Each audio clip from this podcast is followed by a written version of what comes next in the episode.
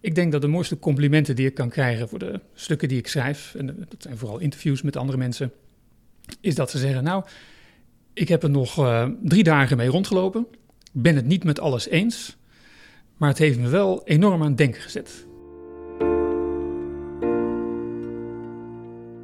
Dit is de Braveheart Club, de podcast van happiness en schrijver en angstonderzoeker Rowanne van Voorst, waarin we in gesprek gaan met moedige mensen. Vrije denkers, mensen die tegen de stroom in durven te gaan en die daarvoor kleine en grote angsten overwonnen. Mensen die soms bang waren, maar besloten dat iets anders belangrijker was.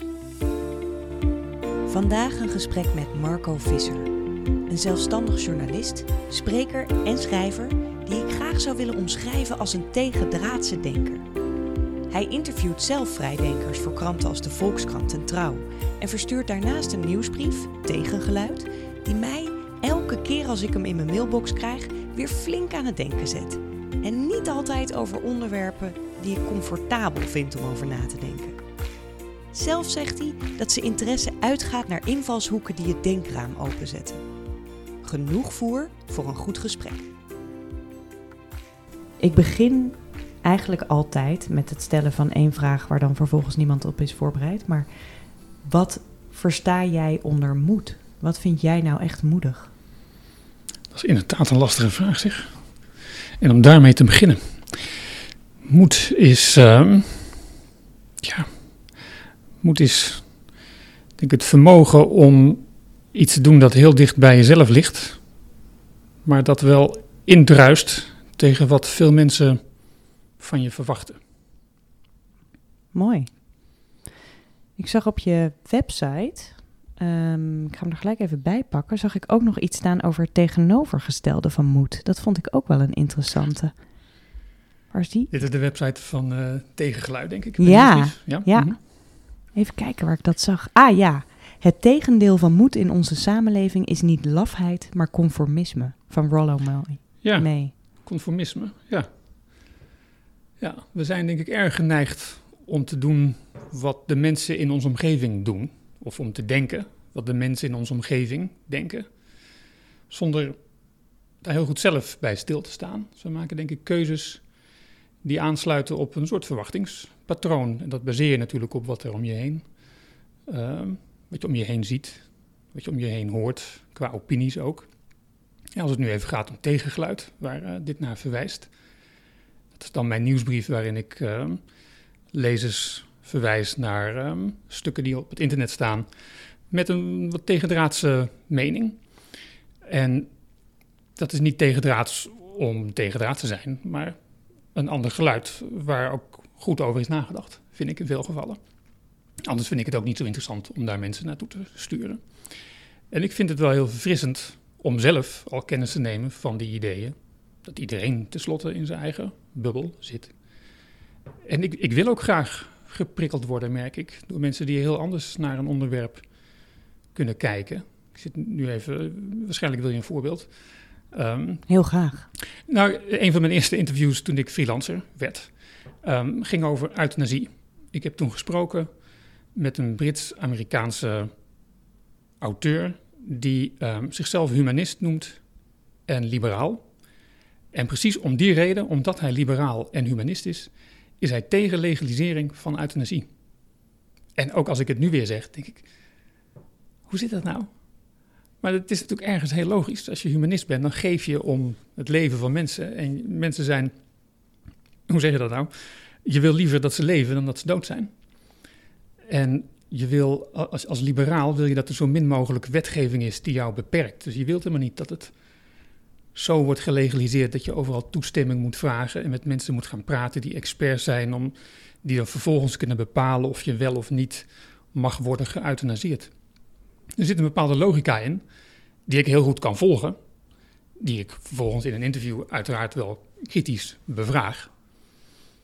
Maar ja, zo iemand heeft er toch goed over nagedacht en komt met hele verrassende antwoorden dat mijn beeld uiteindelijk over euthanasie toch ook wel een beetje gaat kantelen. Ja, is dat eigenlijk wel zo vanzelfsprekend dat we de wetgeving rondom euthanasie steeds verder moeten oprekken?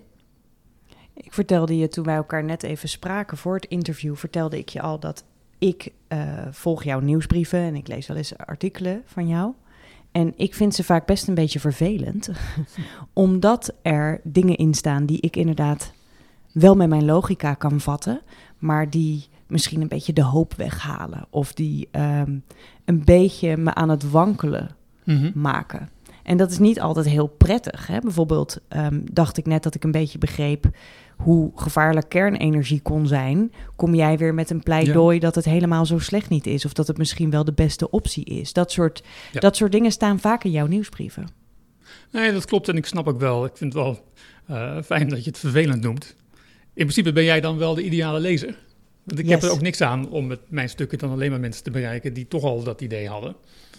Ehm, nee, het klopt. Het, het, ja, het, zaagt aan je stoelpoten. Nou, wat je zegt, dat brengt je dus aan, aan het wankelen. En ik vind dat, maar ik vind dat alleen maar goed. Weet je, ik denk dat de mooiste complimenten die ik kan krijgen voor de stukken die ik schrijf, en dat zijn vooral interviews met andere mensen, is dat ze zeggen, nou, ik heb er nog eh, drie dagen mee rondgelopen. Ik ben het niet met alles eens, maar het heeft me wel enorm aan het denken gezet.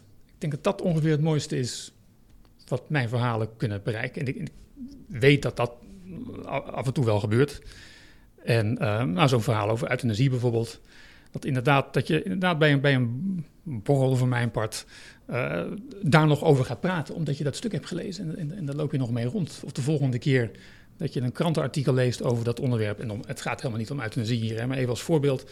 Dat je dat artikel weer herinnert op het moment dat het onderwerp ter sprake komt in de media of in een gesprek.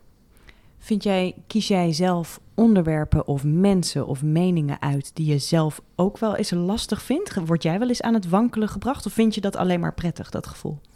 Ja, ik zoek daar soms, uh, soms absoluut naar. Ik zit nu even te denken, een verhaal waar ik aan ga werken, is een verhaal over kernwapens. Die kwamen een tijdje geleden weer erg in het nieuws, met conflicten die hoog opliepen tussen de Verenigde Staten en Noord-Korea. Uh, mensen spraken weer over kernwapenwetloop. Er is een, ook een idee, waarover wij in Nederland zeker weinig lezen, dat kernwapens uiteindelijk de wereld veiliger maken. En ze maken de wereld veiliger omdat er zo'n enorme dreiging uitgaat van kernwapens, dat we het wel uit ons hoofd laten om een land aan te vallen. Dus hoe meer landen kernwapens hebben, hoe minder de kans er zal zijn op oorlog. En dat kunnen die mensen ook aantonen door te wijzen naar weet ik, conflicten tussen India en Pakistan, waar generaties lang ongelooflijk veel oorlogen zijn gevoerd. Maar vanaf het moment dat de beide landen kernwapens hebben, doen ze dat niet meer. En gaat het dodental van hun conflicten, voor zover ze er nog zijn, gaat dat enorm naar beneden. Ja, dat is een hele ongemakkelijke waarheid. En ik denk ook, klopt, klopt dat wel? Is dat echt zo? En moet dan de hele wereld aan kernwapens? Nou, uiteindelijk zoek je dus naar experts op het gebied van ja, internationale diplomatie, militaire historici, die dit standpunt kunnen verdedigen. Nou, die vind je niet in Nederland, maar wel in Amerika, waar het eigenlijk ook best een, een standaard idee is over kernwapens. Dat is waarom ze uiteindelijk ook ooit zijn, uh, zijn gaan gebruiken. En jij vindt dat dus zelf ook een ongemakkelijke waarheid. Maar hoe ga ja. je dan zo open mogelijk zo'n gesprek in? Nou, ik ga wel het gesprek in met een hoop um, kritische vragen, uiteraard. Um, probeer hem ook altijd in te lezen in de tegenargumenten. Maar ik ben wel vooral heel nieuwsgierig naar wat die antwoorden dan zijn. En ik merk soms ook wel trouwens dat ik tijdens interviews mensen haast help om met een beter antwoord te komen, omdat ik niet overtuigd ben. Dat, dus het vraagt wel een zekere nieuwsgierigheid, denk ik, om ook echt te kunnen begrijpen wat iemand nou eigenlijk beweert. Ik ben er niet op uit om iemand dan in een hoek te zetten als een soort gekkie. Dat, dat, zou ook, dat vind ik ook niet respectvol overigens, maar uh, nee, dat is zeker niet mijn, uh, mijn bedoeling. Maar je moet ook wel een bereidheid hebben om in de war te raken, om van je mening af te vallen. Ja, maar ik vind, het, ik vind het heel erg fijn als mensen van mening veranderen. En ik ben zelf ook wel van mening veranderd. Nou, jij noemde net kernenergie. Ik dacht toch ook altijd wel zeker te weten dat kernenergie wel het foutste van het foutste is. Maar het is, ik kom ook mensen tegen die dit hebben gedacht en hun mening hebben veranderd. En dat is toch. Het zou toch eigenlijk absurd zijn als je nooit van mening verandert. Zeker. Dat zou heel raar zijn. Zeker, maar ik denk wel dat mensen dat uh, ergens graag willen. Omdat het natuurlijk een psychologisch beschermingsmechanisme is om ergens van overtuigd te ja. zijn en om je daar lekker bij vast te mm -hmm. kunnen houden. Ja. Ja, het is ook het is echt heel moeilijk hoor om je mening te veranderen. Zeker omdat het, uh, nou, zeker bij zo'n onderwerp als, kernenergie of misschien euthanasie. Um, vaak hang je de mening aan die de mensen in je omgeving ook aanhangen. En dat is ook wel heel prettig tot op zeker niveau. En vaak zijn mensen ook niet zo bereid. Ik heb wel eens het idee als twee mensen elkaar ontmoeten die elkaar niet kennen, dan tas je eigenlijk een beetje af hoe, wat voor waarde heeft die persoon, hoe, hoe denkt die. En als je inschat, nou, dat zijn andere waarden dan die ik heb, dan denk ik dat mensen haast ook fysiek gewoon zich, zich afwenden en, en naar iemand anders toe willen gaan. Niet te veel in worden meegesleurd, want, want je denken, je, je wereldbeeld kan op, op zijn kop worden gezet. En dat, dat wil niemand uiteindelijk. Of je komt op hele, in hele vervelende discussies terecht met die ene oom op die verjaardag. Ja, Nou, dat zul je ook hebben. Ja, ik hoop niet die vervelende oom te zijn in de ogen van mijn uh, nevennichten. Maar ja, die zul je natuurlijk ook hebben. Iedereen heeft ook zijn stokpaardjes natuurlijk. Ja. Maar ik, ik merk wel... Eh, kijk, ik ga niet een gesprek aan over kernenergie... om um, de boel eens even goed op te stoken. Dat doe ik ook niet vaak trouwens. Als je heel rustig uitlegt... Um, dan kunnen mensen die toch tot een zekere hoogte absoluut volgen. Er staat op jouw website: iedereen mag zeggen wat hij wil. Er is geen staatscensuur en niemand zit hier, zit hier in de gevangenis voor een afwijkende mening. Toch is er vandaag een serieus gevaar voor onze opinievorming: conformisme. Voor ieder afwijkend geluid ligt publieke afkeuring op de loer. Wie een nuance aanbrengt in massahysterie, en die leidt snel op, krijgt te maken met de verstikkende mores van columnisten en twitteraars. Is dat gevaarlijk, die conformisme? Denk jij dat daar echt te veel aan is in ons land of misschien wel in de hele wereld? Ja, ik denk het wel. Ik vind het wel grappig dat je die tekst voorleest. Um, die heb ik geschreven toen ik ben begonnen met tegengeluid. Dat is in 2014 geweest. En nu jij het zo voorleest, denk ik dat is echt alleen maar sterker geworden. Ik denk dat er voortdurend, wanneer er gastsprekers zijn op een universiteit, laatst was hier op de UVA uh, Jordan Peterson te gast, een Canadese psycholoog. Nou, hij wordt aanbeden, kun je haast zeggen, door uh, met name jonge mannen die zoekende zijn naar een identiteit, misschien ook zoekende naar een mannelijkheid. En Jordan Peterson zegt kennelijk dingen die zij graag horen. Nou, Zoals? Voor degenen nou, die hem niet kennen? Sorry? Voor degenen die hem niet kennen? Ja, Jordan Peterson, dat is een, ik, ik heb hem geïnterviewd begin dit jaar, toen hij ook in Nederland was. En ik heb nog nooit zoveel moeite moeten doen om van tevoren mijn gesprekspartner te kunnen begrijpen. Ik vond het erg lastig bij Jordan Peterson. Um, hij, hij, maakt een heel punt van dat mannen sterk moeten zijn. Hij zegt als je denkt dat sterke mannen gevaarlijk zijn voor de samenleving, bedenk dan eens wat zwakke mannen, hoe gevaarlijk zij zijn voor de samenleving. Hij heeft voortdurend dit soort hele scherpe uitspraken. Veel critici van hem verwijten hem dat hij vrouwen weer terug aan het aanrecht zou willen. Dat is volgens mij helemaal niet zijn punt. Dat heeft hij ook nog nooit gezegd. Maar er is wel sterk de neiging om hem bepaalde dingen in de mond te leggen. Dat merk ik ook wel bij interviews die ik ook wel van hem heb, met hem heb gezien op uh, internet. En op basis van. Het lijkt soms wel alsof studenten gaan protesteren hier aan de UVA bijvoorbeeld voor zijn, tegen zijn komst.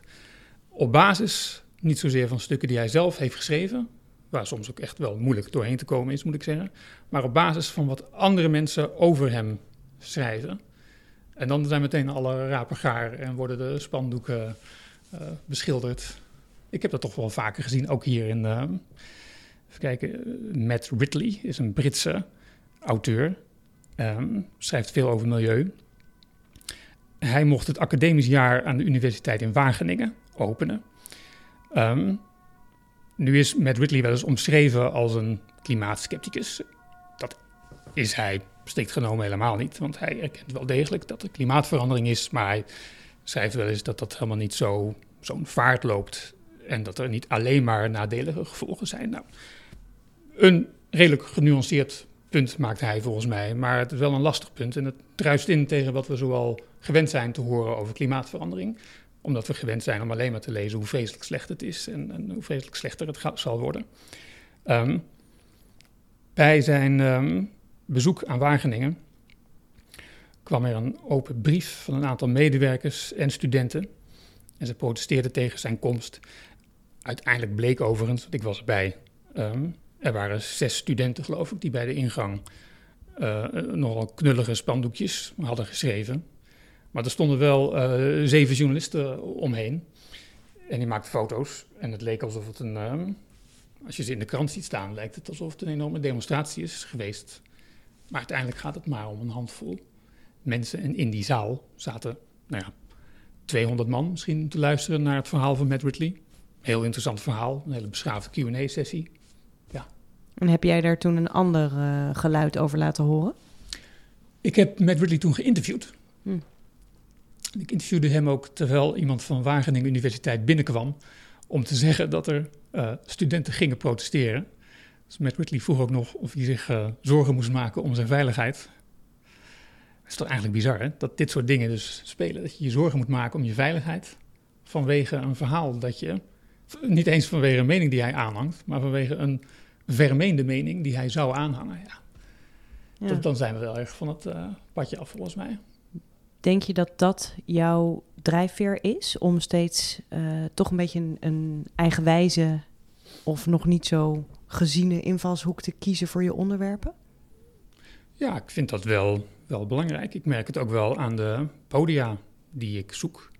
Dus ehm, ehm, ik heb nu net een boek geschreven over de energietransitie. Ehm, ik bekijk daarin vooral eh, hoe gaat het nou eigenlijk met onze plannen om van fossiele bronnen af te stappen en over te stappen naar duurzame bronnen. Maken we genoeg vordering? Hoe voeren we dat eh, debat ook eigenlijk over dit onderwerp? Wat voor argumenten worden gebruikt? En kloppen die wel of hebben we toch verkeerde veronderstellingen hierover? En in dat boekje geef ik af op twee bubbels, zou je kunnen zeggen. Dus aan de ene kant zit de bubbel. Die wordt, eh, daar zitten de aanjagers van de energietransitie. Alles wat groen en duurzaam is, dat vinden ze allemaal fantastisch.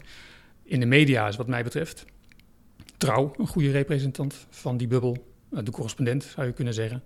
Ehm, aan de andere, in de andere bubbel daar zitten juist de tegenstribbelaars. De mensen die het allemaal vervelend vinden, al die subsidies voor zonnepanelen en windmolens.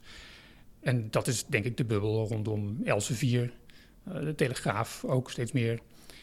En als je in de ene bubbel zit, dan denk je dat het allemaal fantastisch is en dat het ook supergoed gaat. En in de andere bubbel is alles geldverspilling. En ehm, ja, ik heb in mijn boekje afgegeven, ik, maar ik ben heel erg blij dat ik twee boekfragmenten heb gekregen. Het ene fragment stond in Trouw en het andere stond in Elsevier. Dus in beide bubbels kon mijn verhaal toch een plek vinden. En wat ik ook wel leuk vond, in Trouw was het juist, ik had een verhaal geschreven over nou ja, hoe, hoe zo'n beperkte rol zon- en windenergie nu eigenlijk inneemt in een wereldenergieverbruik. Dat is ongeveer 1%. En het schiet nog niet heel erg op, zal ik maar even zo zeggen. Ik hoef er verder nu niet veel meer over te zeggen, denk ik. Maar Moet er waren veel lezers van Trouw die, die, die daar ja, aanstoot aan namen. En die, die dit heel vervelend vinden om, om, om te lezen. Een onnuchterend verhaal. De lezers in Elsevier, die klaagden steen en been... omdat ik klimaatverandering en het CO2-uitstoot... een veel te groot probleem vind. Want zij vinden dat het wel helemaal niet zo'n probleem is. Dus ik krijg van beide kanten krijg ik kritiek. En dat vind ik ook wel... eh, dat is, dat is ook allemaal prima, maar ik vind het wel leuk dat, ik, dat het in- mij is gelukt in ieder geval om die bij, bij de bubbels te komen. En met een verhaal die de lezers niet helemaal, die niet goed aansluit op de lezers, laat ik zo zeggen. Je klinkt wel geamuseerd hè, over eh, als mensen het dan niet met je eens zijn of als je kritiek krijgt. Vind je het ook wel eens spannend of eng of ingewikkeld om een tegendraadse mening te ventileren? Nou, weet je, het gekke is, eigenlijk ventileer ik zelden tegendraadse meningen. Ik vind dat ik mezelf heel op de vlakte hou. Ik heb wel ehm, essays geschreven, maar daar ben ik op een gegeven moment een beetje van teruggekomen, omdat het me zoveel tijd kostte om essays te schrijven. Toen heb ik er echt radicaal voor gekozen om veel interviews te doen met mensen die een interessant verhaal kunnen vertellen.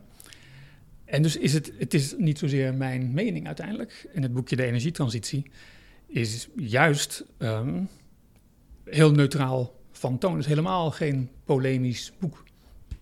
Nee, maar het boek, ehm, volgens mij is het ecomodernisme dan. Als ik daar lees, er zijn geen grenzen aan de groei. De aarde kan gemakkelijk 10 miljard mensen aan. Zonnepanelen en windmolens zijn een kostbare misstap. Kernenergie heeft de toekomst. Ja. Biologische landbouw zal de wereld niet voeden. Intensieve landbouw wel. Dan denk ik, Marco, moet ik dit echt? Moet ik dit hier echt doorheen? Je haalt al mijn hoop weg.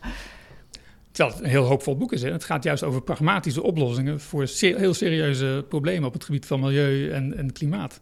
Ja, eh, dit, dit, is een polemisch boek, eh, klopt. En ik heb daar meegeschreven met nog uh, zes anderen. En het was de bedoeling om het ecomodernisme neer te zetten. En dat doe je niet door heel voorzichtig en genuanceerd te zijn, en enerzijds anderzijds, maar door stellig te zijn. En dat, dat, is een bewuste keuze geweest. En je leest volgens mij de tekst voor die de uitgeverij heeft geschreven om het boek te promoten. Ik sta er overigens achter, het klopt ook allemaal wat er staat.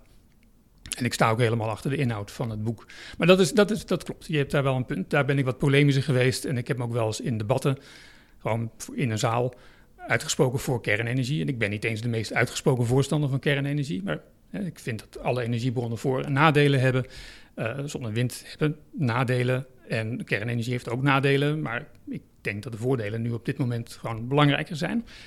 Um, maar zo gauw ik dat doe, heb ik wel gemerkt, er zit altijd in ieder geval één iemand in de zaal die opstaat en begint te ja, roepen eigenlijk. Het is dan opeens, en dat is dan het enige moment van de avond, dat er zo'n heftige emotionele reactie komt.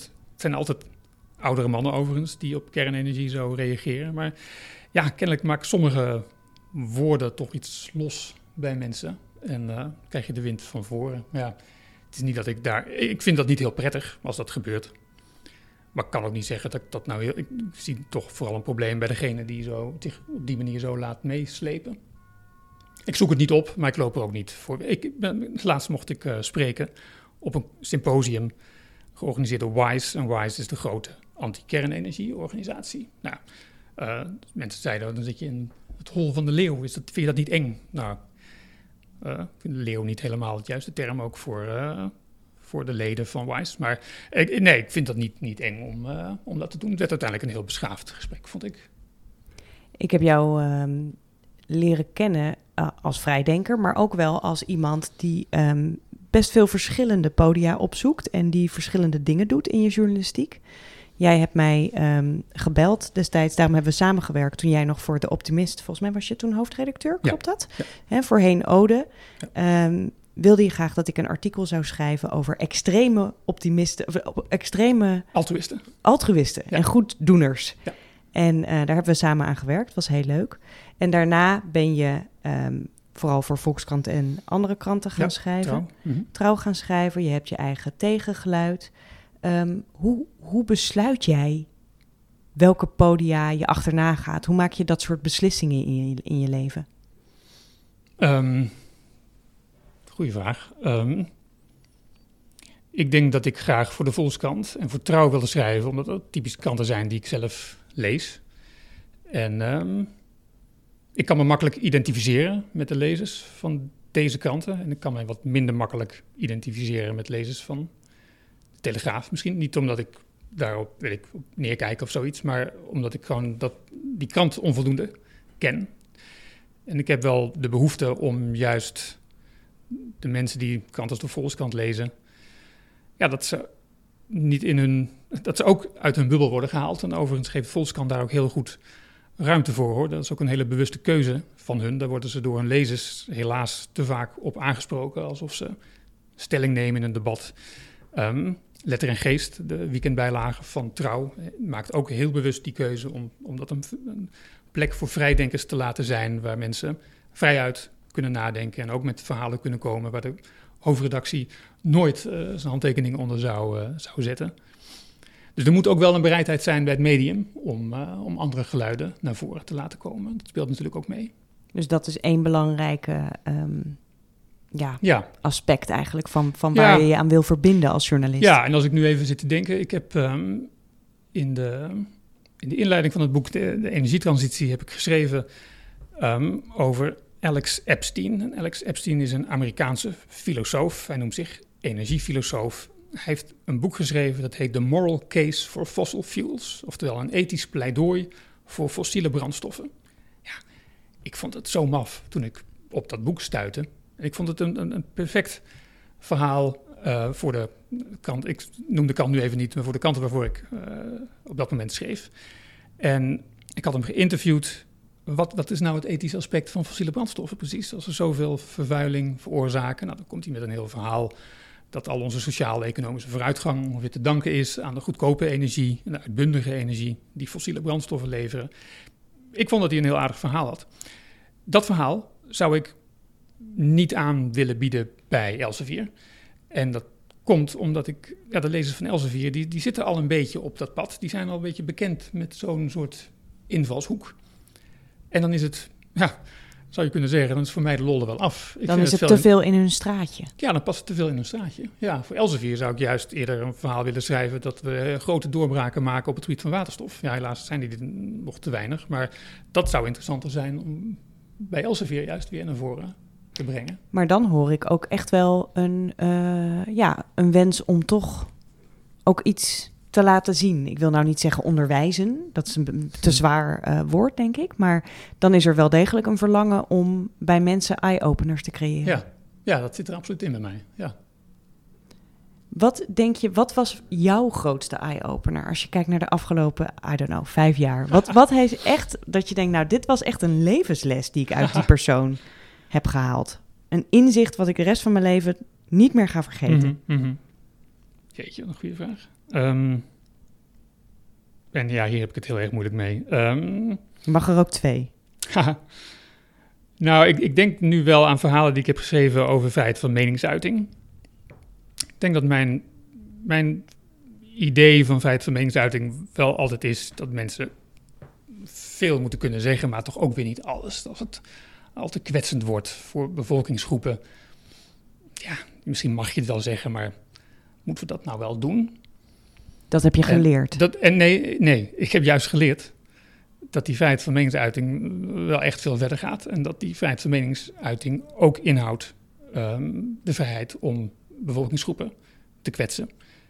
En dat is niet fijn, maar we moeten ook wel leren om een dikke huid te, te kweken. Dat is denk ik beter dan dat we allemaal op onze tenen gaan lopen. We moeten ook in staat zijn om weerwoord te bieden. En niet zozeer om naar de politiek te gaan kijken, om bepaalde regels op te stellen over wat je wel en niet mag zeggen over andere bevolkingsgroepen. Ehm, ik denk zelfs steeds meer tot inzicht gekomen dat het heel schadelijk is wanneer we via wetgeving de vrije meningsuiting aan banden leggen. Want die zal altijd worden misbruikt door de machthebbers om mensen met een minderheidsopinie te onderdrukken. Het is juist voor minderheden heel slecht wanneer de vrije meningsuiting wordt ingeperkt. Voor onderdrukte groepen is het het meest funest. Van wie heb je dit geleerd, denk je? Of is dit een serie gesprekken die je dan... Ja, ik, ik heb over dit onderwerp wel meerdere interviews gedaan. Ik denk het meest recente was met Nadine Strossen. En Nadine Strossen is een Amerikaanse rechtsgeleerde. Zij heeft heel lang aan het hoofd gestaan van een grote Amerikaanse burgerrechtenbeweging die um, altijd heel principieel voor vrije meningsuiting is geweest. Zij zijn heel roemrucht geworden doordat ze, nou, ik denk in de jaren tachtig, uh, opkwamen voor het recht van neonazies om te demonstreren in een wijk waar heel veel Joden wonen. Ja, moet je nagaan. Dat is, het is vreselijk dat dit soort demonstraties er zijn van neonazies in zo'n wijk. Maar ik snap ook ergens wel het punt dat ze willen maken van ja, dit moet wel kunnen. En deze burgerrechtenbeweging overigens wordt door rechts gezien als, als, als links. Dit is een linkse club uiteindelijk, die vaak opkomt ook juist voor, voor de positie van arbeiders en van vrouwen en migranten. Maar ze zeggen ja, deze demonstratie moet ook doorgang uh, vinden. En het, het, is wel lastig hoor. Ik, ik, herinner me ook. Kijk, in, in, in Engeland zijn er een aantal abortusklinieken waar iedere dag protesten worden gevoerd op hun stoep. Dus alle vrouwen die naar de abortuskliniek gaan, die worden geconfronteerd met een groepje van nou, 10 tot 20, vaak zijn het ook vrouwen, die met borden rondlopen. Vreselijke foto's. Afschuwelijk, ik krijg over tranen in mijn ogen als ik dit, dit vertel. En ik denk wel, ja, is, dit, is dit de plek waar je dit moet doen? Het lijkt mij ergens dat, dat, dat dit niet de plek is. Natuurlijk mag je een anti-abortus mening aanhangen. Um, en je mag daar natuurlijk voor de straten op. Maar is de ingang van een abortuskliniek de juiste plek om dat te doen? Wat, ja, aan de andere kant, ja, waar moet je het dan doen? Ik vind dit nog wel een heel lastig punt. Als het even over de grenzen van de vrije meningsuiting gaat, is dit nog even een, een, eh, een vraag waar ik even geen antwoord op heb. We Weet je hoe het nu voelt? Wat je aan het doen bent, wat ik je bijna hardop zie doen, is Mhm. bijna een soort oefening in. Kan ik begrijpen waarom ze zoiets pijnlijks dan juist Ja, ja. daar toch doen? Ja, dat is een goeie. Wat, wat brengt jou dat, denk je? Dat, dat je die oefening, dat je die denkoefening doet met jezelf? Ja, het is denk ik goed toch om je in de, in de positie van een ander te, te verplaatsen. Wat beweegt iemand om te doen wat hij doet, om te denken wat hij denkt? Wat is dat? Waar zit dat in? Daar ben ik wel altijd benieuwd naar. Wat je een ander voorbeeld geven, want ik weet dat ik daarmee je vraag niet, nog niet helemaal beantwoord. Ehm, Misschien met is er mijn- wel geen antwoord hoor. Ik, ik heb met mijn gezin een jaar in Madrid gewoond. En wij hadden, eh, we woonden in een uh, portiekflat. En onze bovenburen, daar, nou, onze dochter speelde geregeld bij hun en hun dochtertje geregeld bij ons. Ik ging nog wel eens met die eh, vader voetbal kijken. En ehm, op een gegeven moment was ik ehm, verderop in het jaar, toen de Champions League steeds eh, spannender werd met Real Madrid, keek ik steeds vaker bij hem thuis. En ik zag daar een boek liggen. En dat boek, daar stond op Adolf Hitler. Milucha. Nou is mijn Spaans niet heel erg goed, maar ik dacht, Milucha, dat denk ik Milucha. Mijn kamp, mijn strijd, Milucha. Zij had het boek van Hitler daar liggen.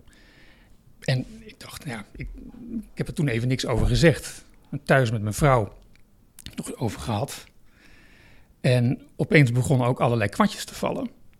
Hij is bijvoorbeeld voor Feyenoord en niet voor Ajax. Dat is hij natuurlijk omdat Ajax een jodenclub is. Er zijn meer dingetjes die me opeens te binnen schoot. Hij heeft, ehm, als hij een vestje draagt, dan heeft hij daaronder een t-shirt van Lonsdale. Dat is, als je het vestje met de rits een beetje naar beneden doet, dan zie je namelijk de letters, de middelste letters van Lonsdale. N, S, D, A, nou ja, dan zet er een P achter en dan heb je de partij van Hitler. Dat, is, had ik wel eens een keer gezien bij hem. En dat is wat Lonsdale doet, hè? Daar, daar is dat merk ook Eh, bekend om. Dat dat, ja, en ik weet helemaal niet of dat de opzet was, maar ik had eens een keer in de krant gelezen dat dat inderdaad een populair merk is onder neonazies. Maar ehm, toen heb ik hem een berichtje gestuurd in mijn beste Spaans. Van, goh, ik zag dat boek liggen en een beetje raar, maar ik ken verder niemand die zo'n boek heeft. Mag ik eens met je over praten? Dus meteen binnen één minuut een reactie terug. Joh, kom maar. Bier staat koud. Nou, en eh, toen ben ik met hem eh, daarover gaan praten. Om- omdat ik gewoon wilde weten, wat zit daar nou achter? En dan heeft hij verteld dat hij ja, niet, gewoon niet gelooft dat er, wat is het, 6, 7 miljoen Joden zijn omgekomen in de oorlog. Had hij heel verhaal over. En ik zat te luisteren en mijn oren klapperden. En ja, ja god, het is een- een, een taaltje, het half Spaans, half Engels dat wij spreken. Heb ik misschien niet alle nuance eh, naar boven weten te halen. Ehm, maar ik vond het wel prettig om dat gesprek met hem te voeren. Ik geloof dat hij het ook wel aardig vond. Ehm, toen hij me een dag later een linkje ging sturen naar een uh, neonazistische website, heb ik hem wel vriendelijk bedankt dat dat toch echt niet de bedoeling was. En eh, dat ik niet wilde dat hij dat nog eens deed. Maar, eh, en dat was ook verder prima. Maar daarna hebben we elkaar ook gewoon nog eh, gezien. En ja, ik ben het niet eens met zijn denkbeelden uiteraard. Mocht dat even nu het, eh, de gedachte zijn, absoluut niet. Maar ja, moet ik hem dan veroordelen? Is hij dan een slecht mens of een slechte vader dat hij deze ideeën aanhangt? Nou, ja, vind ik toch ook niet. Dus het lukte je om geen hekel aan hem te krijgen. Uh, ja, het is zeker geen hekel. Maar ook misschien wel is het geen oordeel. Um, nee, is het geen oordeel? Ik veroordeel mensen niet voor hun mening. Misschien is dat wel de beste formulering. En ik heb het idee dat we dat in de samenleving juist meer zijn gaan doen dan we dat hebben gedaan. Herinner jij van je jeugd dat er mensen uit de buurt of helemaal niet werden aangezien vanwege, aangekeken bedoel ik, vanwege een mening die ze hadden? Ik heb het idee dat dat nu toch wel steeds meer gebeurt, dat mensen worden uitgesloten. Ik heb wel het idee dat het debat wat verhitter is geworden. Um, dus dat er heel snel mensen Mhm. opstaan in zalen die heel boos zijn. Uh, Ja. Beide kanten op. Dus ik, ik heb het gevoel dat het wat scherper is geworden. En dat het Ja. vroeger misschien wat meer bedekt was. Ja. En we hebben natuurlijk de beroemde tijd gehad waarin ineens zei... het moet nu maar eens gezegd worden. Mhm. En daar zijn we misschien wel een beetje in blijven hangen, maar dat weet ik niet. Mhm. Ja, goed, en extremen zijn ook in de media, weet ik uit ervaring, altijd wel populair. Dus je zet voor een debat twee tegenpolen tegenover elkaar en die laat je als kemphanen een, strijd aangaan. En in een debat doe je mee en luister je eigenlijk naar de zwakheden in andermans betoog. Om daar meteen op in te springen en degene vervolgens finaal uh, onder de tafel te, te, praten. Dat is meer hoe we met elkaar zijn gaan praten dan in een dialoog. Laten we gewoon eens over hebben met elkaar.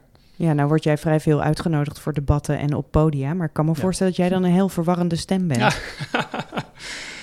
nou ja, ja dat, ja, dat gebeurt ook wel, ja. Ja, ik, ik, merk dat mensen wel eens willen weten of ik nou... waar mijn politieke voorkeur zit. En dan vragen ze nog heel open. Soms is de vraag ook wel... je bent rechts geworden, zeggen ze dan. En ik vind dat zo'n vreemde constatering. Dan moet ik steeds gaan zeggen... nee, ik vind mezelf juist helemaal links. Ik, ik, ik vind dat alles van links juist is opgeschoven. Maar ik denk ook vaak, waarom, waarom is dit een belangrijke vraag? stel dat ik een rechtspersoon zou zijn, mag ik dan niet, luister je dan niet meer naar me? Of, ik, ik heb die, die vraag nog nooit zo goed begrepen. Hm. Los even van het feit dat die woorden links en rechts ook allemaal niet zoveel meer betekenen tegenwoordig. Maar daar gaat het nu verder niet om. Maar ik vind het heel raar dat die vraag zo vaak naar voren komt. Wat is, uh, want we moeten gaan afronden, maar wat is het laatste nieuwste schrijfavontuur of leesavontuur waar jij je in aan het storten bent of in wilt storten?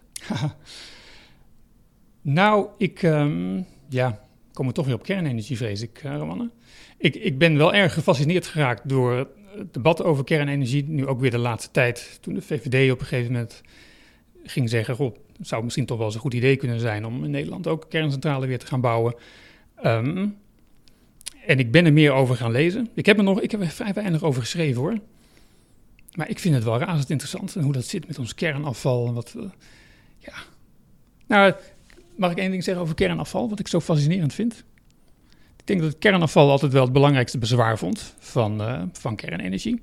Dat blijft zo lang in, op, op de aarde rondzwerven. Hoe kun je dat nou, daar kun je toch niet de mensheid mee, mee opzadelen?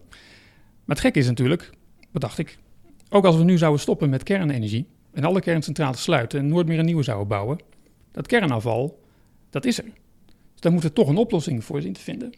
Het is niet heel veel, want het is echt heel weinig afval, dat je hoog radioactief afval uit de, uit de kerncentrale.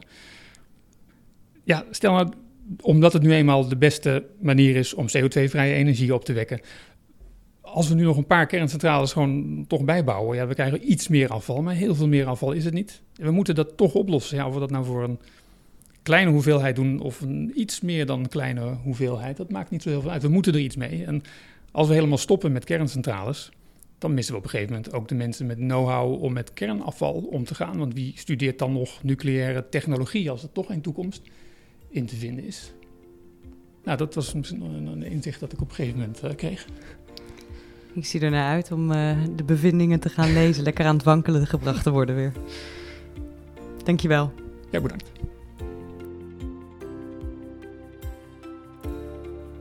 Dit was hem alweer, de Braveheart Club van Happiness en schrijver Roanne van Voorst. Met vandaag Braveheart Marco Visser. Ben je benieuwd naar Marco en de dingen die hij schrijft? Of wil je de andere moedige mensen in deze podcastserie horen spreken over wat volgens hun moed en dapperheid is? Ga dan naar happiness.nl/braveheart. Heel graag tot de volgende keer.